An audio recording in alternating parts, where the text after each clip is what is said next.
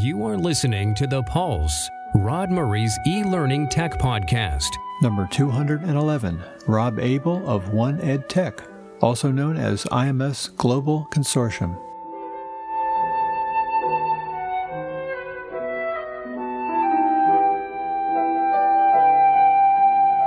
That teaser was From Air on a G String by Bach. It's performed by UK's Brunswick Duo. Stay tuned at the end of the podcast for the full piece. Today's podcast episode is sponsored by D2L. You may know their main product, the Brightspace Learning Management System. I, of course, would only accept sponsorship from companies and products that I'm very fond of, so please check out their website at d2l.com slash pulsepodcast to learn more. I also invite you to follow me on Twitter. My handle is Rods Pods. As always, I post links to the things we talk about on my show notes website at www.rodspulsepodcast.com. In this episode, I have the pleasure of interviewing Rob Abel. He's the CEO of One Ed Tech. Now, I hadn't really heard of One Ed Tech, and it turns out I knew its predecessor, the IMS Global Learning Consortium. EdTech is, quote, focused on expanding access to EdTech innovation in support of breakthrough and evolving educational models in K 12, higher ed, and corporate education, end quote. We discuss Rob's background, IMS Global transition to One EdTech. Incidentally, apparently IMS, which I never knew, stands for Instructional Management Systems. That mnemonic seems to have gone out of favor. We talk about the growth of their membership and all the things that they do standards, certification, code libraries, reference implementations, their trusted app ecosystem, digital credentials, a comprehensive learning record, open badges, blockchain, and more. So, without further ado, here's my interview with Rob Abel. So, I'm really happy to say that I'm interviewing Rob Abel today, who's the CEO of EdTech. So, Rob, uh, tell us uh, before we dive into um, one Ed Tech. Uh, why don't you tell us a little bit about yourself and how you got involved? Yeah, well, thanks, thanks, Rodney. I, you know, uh, I'm a I'm a technology guy at heart. You know, I started in in the world of uh, work. You know, as a physicist slash computer engineer engineer and uh, building systems and products that eventually brought me to Silicon Valley and um, and then in about, um, and I had, you know, all kinds of experience in terms of, you know, working in, uh, I was managing the TRW Advanced Computing Lab in Sunnyvale, California for about 10 years. And I was at National Semiconductor and then eventually at Oracle. And then when I was at Oracle, I got involved in um, the education sector, um, uh, essentially because I was working on what people were calling at the time e learning products. And uh, so basically, I transitioned then to really kind of educational technology. And I worked for a company called Collegis, which was an IT outsourcing uh, company for higher ed. We actually managed the IT for about 100 universities. And we ended up selling that. And um, along that journey, I became uh, I became um, uh, aware of an organization called IMS Global Learning Consortium, which is the old name for what is called One EdTech today. That was in the mid 90s. And I was actually a sponsor of the original work of the IMS Global Learning Consortium when I was at Oracle. Um, but eventually I got more involved in it and and uh, came came in as a CEO in 2000, 2006, right at the beginning of 2006. And um, we've experienced some rather dramatic growth since then and that's been my job for the last 17 plus years now. Wow. So yeah it's uh, been quite a quite a journey very interesting story actually especially for those that are in education because we're we're we've done a lot of great work but still we're kind of a little bit under the radar um, for for a lot of folks. Yeah in fact uh, that was one of the things i wanted to ask you about because i was certainly uh, familiar with um, IMS Global uh, Consortium, um, mm-hmm. I helped uh, bring uh, Blackboard into our my previous uh, institution, uh-huh. Thomas Jefferson University, and that was gosh way back. That was Blackboard version three or something, and I know mm-hmm. they were pretty active in the uh, yeah. in IMS and and as were some of the other learning management systems. So why the name change? Was there a change in in your focus or business? How, how did that come about? It was really just kind of a natural evolution. Um, you know, the the the in certainly in the very beginning, but also 2005, 2006, um, relatively small organization, 50 members. We're a membership organization, so the members are universities, they're suppliers in ed tech. Now there's K-12 school districts and states and so forth. It was small and very, very, very technology focused, right? So it was was really kind of a bunch of brainiacs, you know, getting together, trying to figure out how you, you know, uh, create the foundation for things like learning management systems. So systems like Blackboard, and um, the board actually brought me in not just because I was a former technologist, but because I I uh, had experience, you know, working with with institutions, and so so our goal was really to to to become more of a mainstream type of organization, which for us was about creating interoperability standards that really had a major impact on teaching and learning, and therefore would be of greater interest to the actual institutional you know end users and supporters of those end users. And so we grew we grew literally from 50 members to to about i guess 800 or so you know last year. And and the board even a few years ago before that they were like well you know the the brand IMS Global Learning Consortium believe it or not the acronym IMS stood for instructional management system which is which is a term that the original founders, yeah, the original founders of IMS thought would be the name for what we now generally call an LMS. That's how early it was started. It was before LMSs even exist. But anyway, so IMS really didn't mean anything, and IMS Global Learn. Every time we talked to someone, we had to spend the first 20 minutes kind of explaining, you know, why do we have this name? So the One EdTech name is a name. Actually, uh, it took us about three or four years to to develop it and roll it out as a community. But it signifies that we're essentially a community that's united in this idea of powering learner potential through um, an open, trusted, and innovative edtech ecosystem. Because that, at the end of the day, whether our members are represented by end users or they're more represented by the suppliers and the technologists, really what we're trying to do is create this ecosystem that allows innovation to thrive and scale. And we happen to do that by we do a lot of things in terms of collaboration, but our one of our real strengths historically has always been as a developer of open standards that allow things like LMS, LMSs to talk to different types of digital tools, and and ultimately just make it easier for faculty, you know, um, people like you, and and uh, to to really innovate, you know, because the because it really lowers the barriers to innovation when it's easy to plug new types of tools and digital curriculum and assessment systems and so forth you know into that uh, institutional ecosystem. So so one edtech is really just an evolution of the of where we were have been going anyway.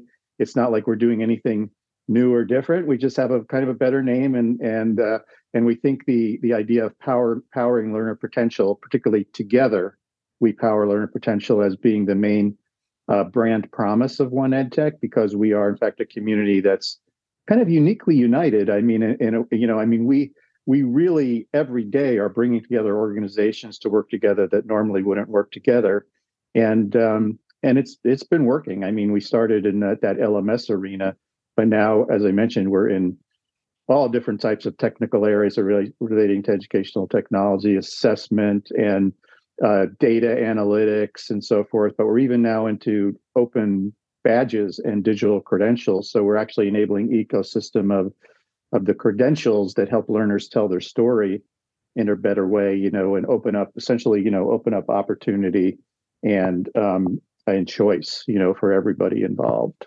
Yeah, it brings up a number of questions. Uh, do you uh, i know you're focused on standards. Do you actually develop code that's then shared by other institutions or is it strictly on the standards level?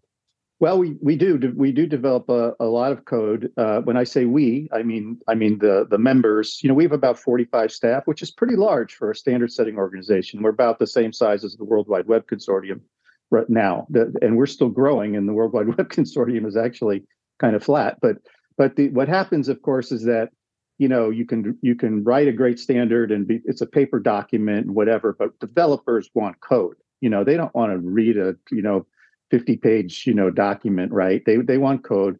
And so over the evolution of time since i've been at at One Ed Tech, we we've uh, regularly now when we release a specification or update a specification, code libraries come along with that that help developers.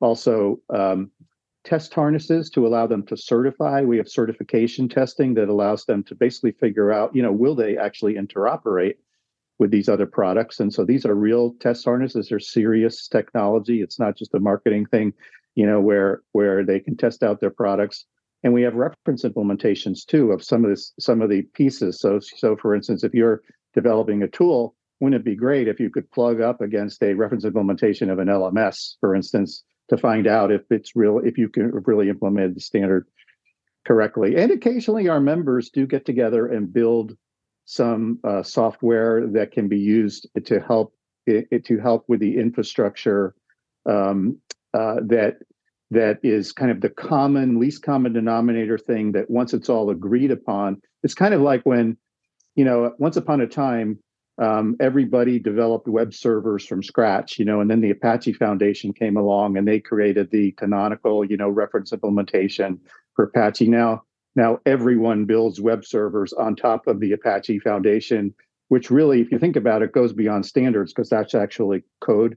So we have some areas that are like that. We have we have some tools that our school districts and universities actually use to monitor the student data privacy aspects of apps because there's we call it the trusted app ecosystem because there's all these apps and everybody wants to know not just the interoperability characteristics but also the the privacy aspects because that's a big thing important thing in education. We have another another project uh, in a similar way that provides it's called the case network a competencies and academic standards exchange network which is basically a way to for states to publish state departments of ed to publish their learning standards in an open format that can be consumed by anyone and everyone you know that needs to align content to digital standards. So every once in a while we jump into things like that um, through the board. You know we have a board of governance that's the members that's elected from the membership that helps guide us because we don't want to step too far you know in terms of building software because we because we're trying to enable right that trying to enable ecosystem of people doing that but we just go far enough where we feel we can lift up the whole industry. Yeah so um, does that mean you don't actually host production resources for your members or is it strictly just getting helping them implement things to get started? Yeah the well it, you could say that the, all the things i talked about whether the code libraries, the the um, uh, the certification suites are production resources, right? But it's but it because it helps them actually create their production level product. But they create their products. We don't we don't uh, create the, we the code we have we we um, license it Apache 2, right, which is an open source license that allows anyone to take it and pretty much pretty much do anything they want to do with it. So so our thought is it helps them along, but but we're you know we're working with this you know we're working from everyone from you mentioned blackboard they're part of the anthology now obviously they're big but all sorts you know we have literally some 450 suppliers that are members and it ranges from google and microsoft you know all the way down to the tiniest little supplier. So some of them really benefit from using those libraries and code stubs and it really accelerates them.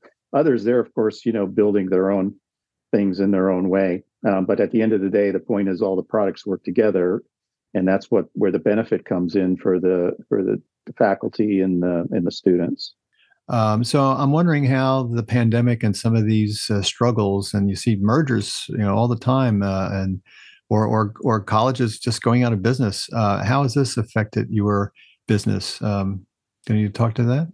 Yeah, it, from a business point of view, you know, quote unquote, you know, we're a nonprofit organization, but we're, we're we are business. You know, we're just a nonprofit business.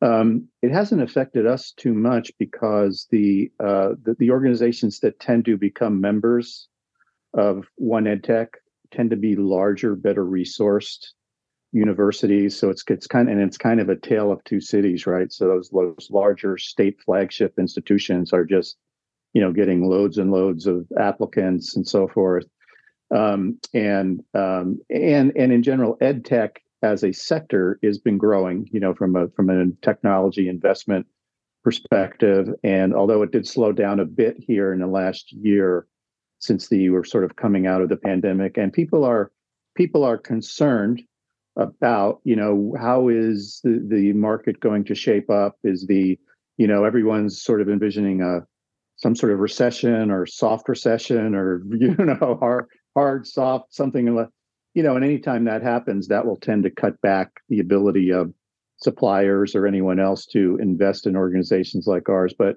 we play the long game you know we're very we've grown a lot we're very healthy um, but we we also look ahead you know uh, we, from the time we start working on something to the time it shows up in the market is usually five or ten years you know li- literally literally. And but the you know it, it, it hurts my heart you know to see the the smaller uh, institutions you know suffering because um, you know we we uh, when I came in in 2006 we had very little uh, footprint so to speak you know in K12 and now it's now it's co-equal with higher ed. So the interesting thing about K12 of course is they don't have the tech resources the IT resources in general. Even the large school districts have very little tech resource.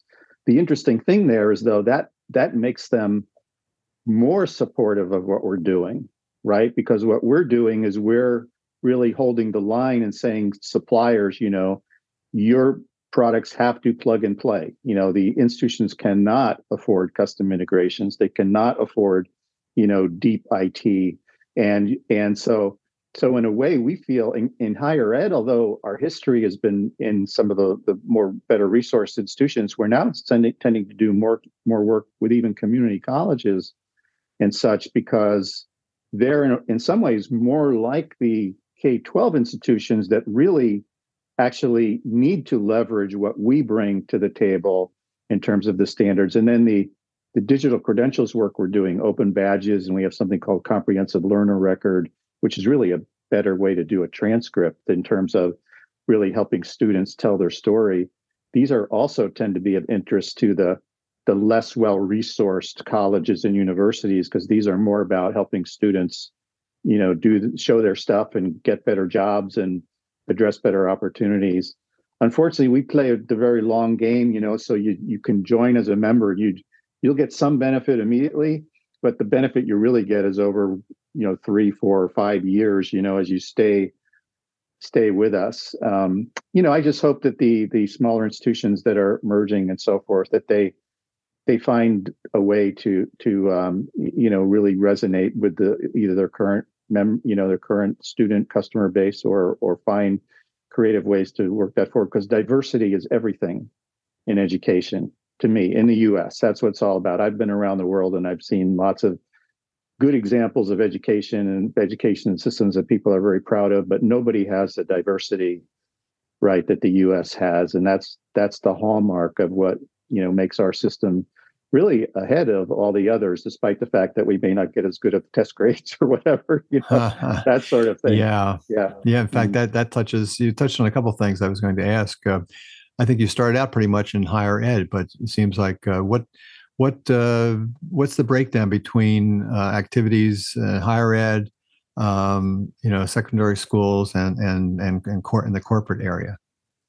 Well, so the so the uh, it's interesting because we give them all independent places to to work, you know, together. So we give the K twelve institutions place to do work together, higher ed institutions place to work together, and the suppliers place to work together, and then we also bring them together at various critical junctures so they can advise and help each other. But really, today, um, you know, if you look at the membership, uh, the overall membership, we have different levels or tiers of membership. There's uh, there's three different tiers.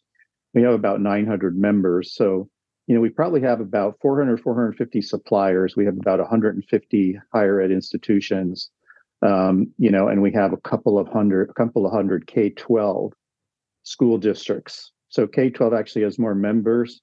Um, they don't pay as much. So the interesting thing about organization is if you're smaller and your budgets are lower, you pay less. So that's kind of cool. You know, you know, the bigger organizations pay the most as they probably should. Um, and uh, but but the dynamic is really really interesting because what we find is that some some of the areas we work on like you know digital curriculum and areas like that the tech, technical technology such as K 12 is actually leading in that, right? Because that's sort of become the almost the predominant mode in in K-12, particularly in large districts. It's not unusual for them to have 500 to a thousand digital applications that they're dealing with and managing with, even with a small IT staff. In higher ed, tends to be a lesser lesser number, but they are things that uh, that, are, that that are ahead in higher ed are things like the actual learning platforms themselves. You know, the use of learning analytics, data analytics, and being able to capture analytics about what's going on. And I say also this digital credentialing area is an area that's really, really taking off in a small way. We're in the early phase of a, a takeoff for the interoperable digital credentials that um, you know I think 20 years from now they're just going to be ubiquitous, quite frankly. But to, we're we're to the point now where a lot of institutions are experimenting with them. Some are actually using them already to help create employment. But there's a gleam in the eye of the universities that this is just a better way to serve their students, not just their existing students, but their alumni, alumni, alumni. Yeah. right? So yeah, one of the um, a while back I interviewed um, uh, Accredible, which uh, mm-hmm. has a system. Are, were they one of your partners, or do they work? They are. You? They're one of our members. Yeah, members. Yeah, yeah. yeah. They'll be at the Digital Credential Summit in a couple of weeks in Dallas with us. So mm-hmm. yeah, mm-hmm. great, great. I it's amazing that uh, this that sort of thing hasn't caught on sooner. You know, it's always. Uh, uh, amazed me how people are still dependent on you know calling up their school to get a to get a credentials, get their transcript, and and uh, it's just ripe for uh, automation. Yeah, uh, it is. It is. And, and the cool thing about these new credentials, to, sorry to interrupt, but the, is is they're verifiable, right? Right. So the point right. is, it's a digital credential. It's stored somewhere. It might be stored somewhere where the student is storing it, or it might go to an employer they're completely verifiable, right? And they can actually uh, contain. Is that because they're they're on the blockchain, or is that just? Uh... yeah, well, they're they can be on the blockchain, yes, but they don't have to be on the blockchain. The the, the open badges and the CLR technology uh, require verification just through protocols that were developed via open badges. So it doesn't actually matter where they're stored, um, but they but but the the the blockchain naturally overlaps with this because people are interested in well how do you store the particularly like governments and others are how do you store these so they can last forever and even if the original provider you know the issue what's called the issuer goes out of business or whatever you know how do you maintain that so so the, the related blockchain comes up a lot it was a very very hot topic about three years ago it's sort of diminishing a little bit right now but you know it's it's definitely going to be tied to this area long term. There's no doubt about it. Or other alternative, you know, technologies, other yeah. immutable records, so so to speak. You know, right? You know, what what's an immutable record other than the blockchain? Yeah. I don't know what that could be. I mean, do you, do you work at that level with, um, say, Ethereum to to uh, craft that, that kind of uh, standard uh, technologies? We don't.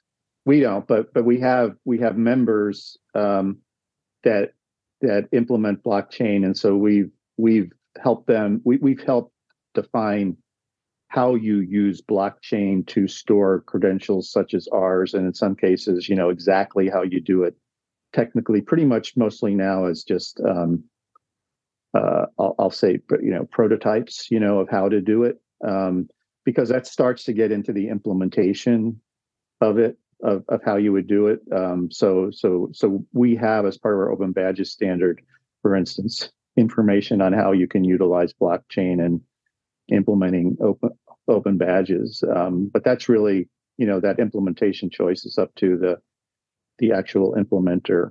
Um, I was just thinking, I'm thinking, you know, I'm a computer scientist at heart, so so the uh, uh, the blockchain idea is a really great idea, but it's very expensive computationally. And so I'm just thinking that somebody's going to like look at this, and in five years, somebody's going to come and go, "Well, you could do this, but it's here's yeah. a better way. It's not going to be as expensive, or something like that." Well, I, I, I, think as uh, um, proof of stake, you know, they, the Ethereum moved to proof of stake, which uh, apparently is is uh, cheaper than the way it used to be done. Uh, and I think once um, my own uh, thought is, so you know, once once the SEC gets gets involved and they they standardize some of this and, and give some blessings to uh, some of these you know contract systems built on uh, Ethereum. I think that that'll go a long way. Uh, you know, when speaking of um, badges, uh, my little uh, my knowledge of that is a little dated, but I always remember Mozilla having a system to do badges. Are are they still doing that? Are they working with you? Uh, how no, they hand, they handed it off to us in, in oh, 2016. Okay. Yeah, in 20 they started it. They had an effort on that. And in 2016, they we created an agreement where they essentially handed it off to us, and um, and so it's the same thing. When I say open badge, it's the same thing that Mozilla is doing. But now we're on version 2.1, and actually version three is coming out. So so we're we're what we did, and the reason why Mozilla one of the reasons why Mozilla chose us as the steward of the open badges is um, we've really made it interoperable. So before it was before it was some software and people were implementing some open source software and it was called open badges, but was there actually any checking to see whether whether there you know if one product create an open badge could another product actually consume it right because that's the whole right. idea is to create and it was that so we're very good at that you know we've done that with we've got over 8000 certified products right in our product directory not not all wow. open badges but there's only about there's only about 35 that are like uh, on open badges clr now but that's 35 more than when mozilla started doing it and we just we that? actually yeah. yeah we actually just did a study and there's and there's from those products that are certified there's some 74 million you know badges that open what we call open badges that were issued in the last year. So that's a pretty significant number. Yeah, so, I, I, was. Um, I again, I'm sort of a little out of the loop on, on that sort of thing. So, um, how is that? So you're saying that uh, the use of badges is really growing. What's what's the um, what type of uh, of school or organization is tends to use them the most? Where is that? Where where are you seeing that growth? It's uh in, in I'll focus in on higher ed because that's sort of probably the easiest one to describe. So they're kind of two you know things going on. One is you've got some sort of um, degree program that is very you know workforce oriented. So you want to have skills right documented. It's not just a, just a, a matter of you know getting grades but you want to actually capture skills. So open badges is perfect for that. And you've got all different types of institutions you know working on that. Again they tend to be ones that, that they tend to, not be like the flagship universities, right? Because they're not too concerned. It's more like the the innovators kind of the on the bubble, the Western Governors University and the Southern New Hampshire University, right? And um, uh, organizations like that, as well as some of the community colleges, some of the smaller state level institutions. So they're generally using these to enhance their workforce related programs, or some of them, the, the area where the R1s are doing some really interesting stuff, which you probably could still call research in a way, but where the um, you're generally trying to credential uh, the idea that a student is demonstrating certain skills, more like soft skills or whatever, and they're demonstrating them across the curriculum. So not in a particular course, but they're demonstrating the fact that they're really good at teamwork right? And there, and so these are kind of interesting things. So Penn State is doing some really interesting work there, and some others. Um, and then the the thing that's made the open badges, the credentials really move forward is also there's an organization called AACRAO, the Association of um, Registrars, uh, the a big associate. They basically represent all the higher ed registrars. They endorsed this concept of the comprehensive learner record or the CLR, which is a essentially a better transcript that has more information and can can hold in it uh, open badges. So they've sort of set the path, the pathway there from the registrars because they're the ones that right they're the official keepers of the records right they're the they're the ones that are responsible for all those printed you know whatever you know things that they they they're getting it you know they understand that this needs to go in a different direction and that's really a good thing that they're involved because it kind of comes down to the credibility right? You still want the credibility that a registrar puts on a skill or a credential or whatever it is and that's that's starting to move too as well. So it's really it's really really an interesting time. We're probably in the fifth year of a you know 25 year you know kind of thing uh, it, you know but um, the, the interesting thing now is in some ways the institutions are getting better at digital credentials in these pockets then the employers are ready to accept them. The employers are still doing the old fashioned, you know, resume keyword search thing, which is another hurdle we're trying to come over. We're start get over. We're trying to actually work with with uh, corporations right now, and uh, to get them. The interesting thing, though, is the corporations themselves are using open badges in their own upskilling programs. Yeah, yeah, yeah. So, so that's the weird thing is that they're actually using them, but when you look at the hiring door, you know, it they're they're not ready yet. So we're you know we're well. That's interesting. Some, you know that yeah. I don't know if you uh, happen to notice my last podcast interview was with uh, Edson Barton at U Science, and the thing that he brought up, so which is that a lot of uh, you know freshman students they don't know what they're going to study, and you know they're just yeah, asked to pick a pick a, a major, and they really don't know what they want to do. But as he pointed out, if you if you make a partnership with uh, with industry and you you make that linkage where they can see that you know what they're studying is going to be meaningful and maybe lead them to a career path. And um, are, are they one of your partners? I don't know. You YouScience? Are you familiar with them? They are not. No, I'm, mm-hmm. I'm not not familiar with them. Seems like there, there there's a lot of uh, mm-hmm. um, you know common interest there, and uh, that's that's that's interesting. Yeah.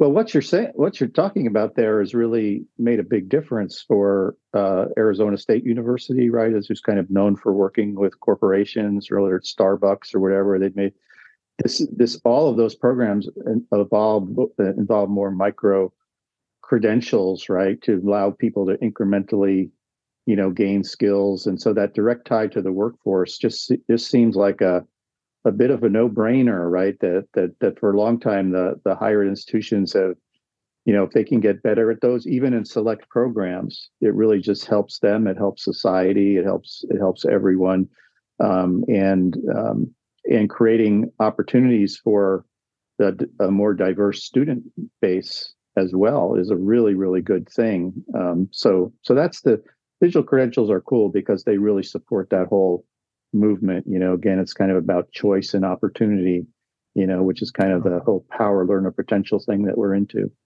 Yeah, I remember um, attending a lecture by, by uh, an industry um, uh, executive saying that uh, you know the students that are graduating now are going to change careers, not just jobs. They could change careers ten times uh, throughout their lifetime, and that was and I learned that maybe 10 years ago. And it seems to be, you know, happening faster and faster with uh, everything you're hearing these days about artificial intelligence and and and how do you, how, do you groom, you know, um, our students to uh, be able to participate in in these changing uh, uh environments uh, out there. And uh, it seems like we have to be more more sensible about how we support them.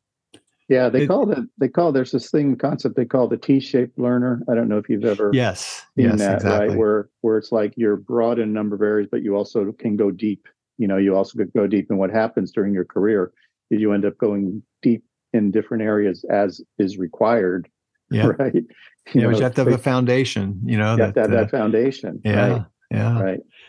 Right. Are you doing much uh, in international? I don't think you mentioned that yet. Or are there other uh, similar organizations that cover the international scene? Or are you there as well?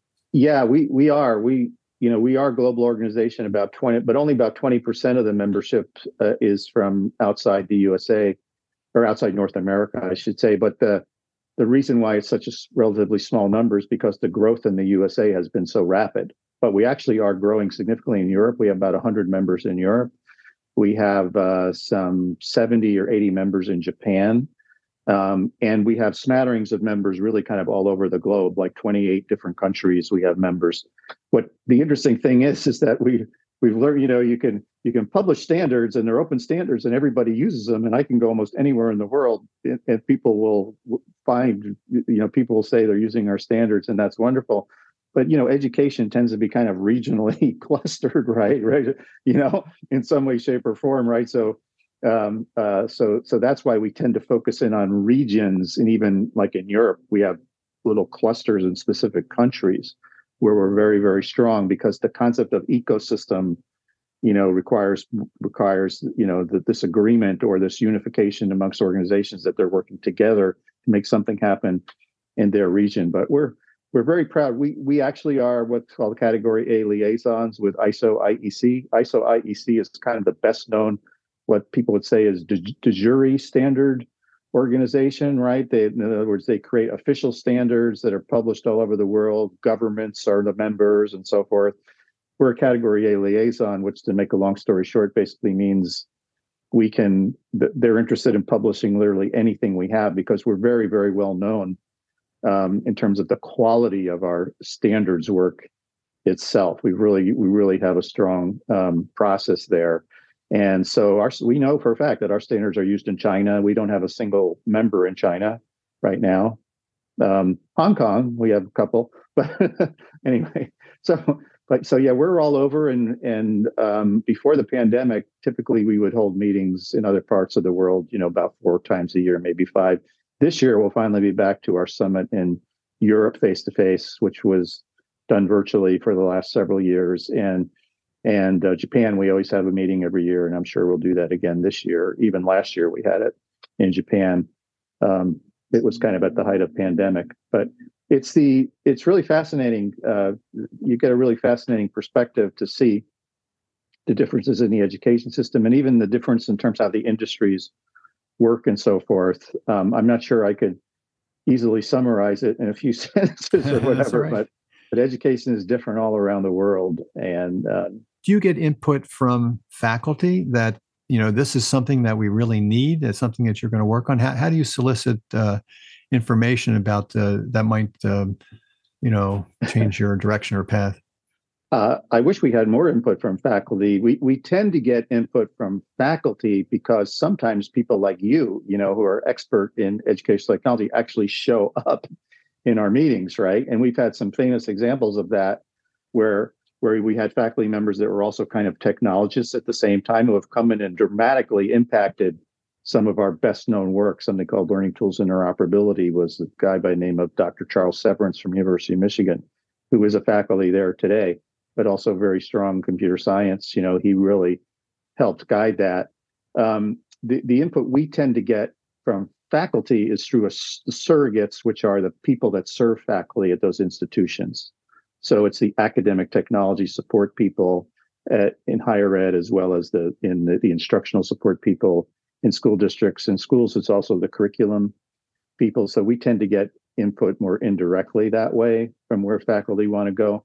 But to us, that is the thing we love to hear about is the impact on the faculty and the students. And we have this thing we call digital on day one, which which has been a stronger call to action in K 12 than higher ed, but it's also needed in higher ed you know just the ability for the student and the teacher to show up in the classroom on day one and have all the digital stuff working without worrying about how to log into everything right. is a is a huge benefit it's of our huge. work it's it's a huge benefit right more time to spend on instruction versus goofing around with all the technology stuff you know um, and and that so we know that that is really happening because we have those contacts you know through our members who work with the faculty, but we would love to have more faculty input. It's just, you know, you know, would you, it's sort of like how do we do it in an efficient way? I guess is the right is the question.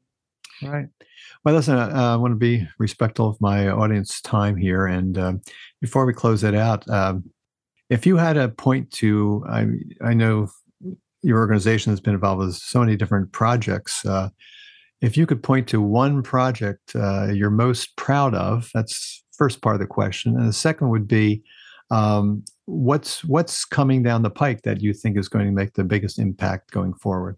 The first part of the question, the thing I'm most proud about is just that it's going to may sound like a little wimp out, but it but it really is.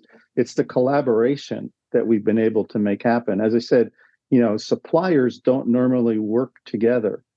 They don't and yet we've managed to get them to work together in a very fact, effective manner.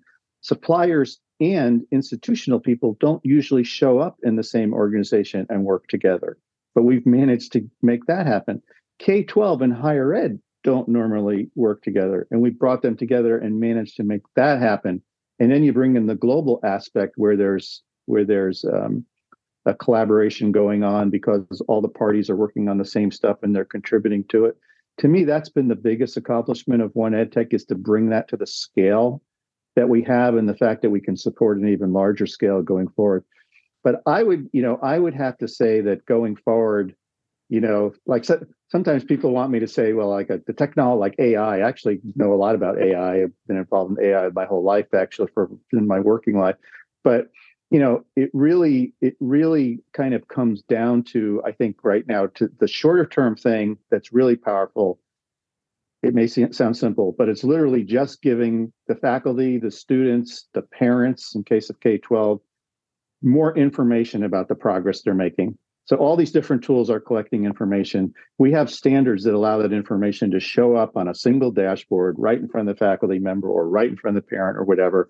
The market really hasn't fully implemented those yet. In the next few years, if we can get the market, whether it's K-12 or higher, fully implementing those, it's going to be a game changer because right now you got to search around for all this different information and everyone from the student to whoever administrators don't know exactly what's going on and therefore they don't know how to help themselves or help students that's the near term one and then the longer term one is the one we already talked about, which is this idea of the digital credentials, because the, you know, I can even look back at myself, you know, I'm an old person and I'm fairly accomplished or whatever, but I've done a lot of things that I have no record of it except for like a piece of paper that I happen to keep uh-huh. and or hang on my wall or whatever, right? It's like it's like this sort of stuff is really going to change how people these digital credentials and being able to you know um, uh, curate them and so forth is really going to be able to change people not just how they tell their story and open up opportunities but even how they think about themselves quite frankly. I mean you know because they're going to they're going to be able to think about themselves and their careers and their journeys in a whole different way. And like i said right at the very beginning of that but i think that is the area that i'm just so proud that we were able to come in and build start sure. to build the foundation for that yeah well that's that's uh, they're both great answers uh, just occurred one other thing just occurred to me you know, you talk about um, sharing out. You know, these institutions typically don't to get together to share. I mean, I've I've heard about the uh, NIH syndrome, not invented uh, here. Sure. Yeah. Uh, you know, for uh, a long time, and uh, you know, people say, you know, people are faculty more likely to share a toothbrush than their educational content. You know, uh, yeah. so are you doing work in that area where you're getting down to the level of curriculum materials? I was involved early on in medical education with, uh, in fact, there was a consortium uh, to uh, it's called the Slice of Life uh, consortium that would mm-hmm. that would share images, you know, pathology images, and we would create uh, video discs and so forth and, and share. But it seems like nothing is really you know has has stuck you know you know yeah, there, yeah. there's a ton of uh, educational content that you know people just keep reinventing the wheel over and over again i know yeah well the, i mean the good news is that the standards we've developed make it actually really easy to share i mean literally literally a faculty member can develop a course in their own learning management system and it can in in minutes or seconds be enabled to launch from a totally different learning management system in a totally different institution right? And that that includes uh, that and either the quality the courses that are coming from places like Coursera or edX or anybody. You know, you pick pick pick your. So that that's the good news. The bad mm-hmm. news is is that the the the the business model, if you want to call it that part, or the you know the the that how do you set up a um, a, a network that really encourages that kind of sharing? Right. That's something that nobody's really cracked, you know, right. at this point in time. And um, and and and and the motivations for cracking it are a little bit unclear like the like the like i said some of these organizations that have created businesses out of this like coursera and edx and um, 2u which acquired edx you know they obviously have have a way to do it but it really hasn't created to make a business out of it but it really hasn't created that more general sharing that that you're talking about that's right. sort of always been the gleam in the eye you know of technologists like us, you know, the magical learning object in the sky. Exactly. exactly. You know? So it's, you know, it's yeah. still not has progressed as far as I would like no. to see. Well, uh, but from a standards point of view, it can happen right now. Yeah. You know, that's yeah, well, that's sounds like you're, you're you're the group to uh, get this uh, going. So uh, this has been a fascinating uh, conversation. I know I learned a lot. And um, I want to thank you so much for uh, talking to my audience today. This has been great. Yeah, thank you, Rodney. Really appreciate it. I hope you enjoyed this episode. I learned a lot about how 1EdTech helps to lubricate all the technologies that are being used more and more in all levels of education. So stay tuned for the full piece, Air on a G String by Bach. Until next time, have a great week.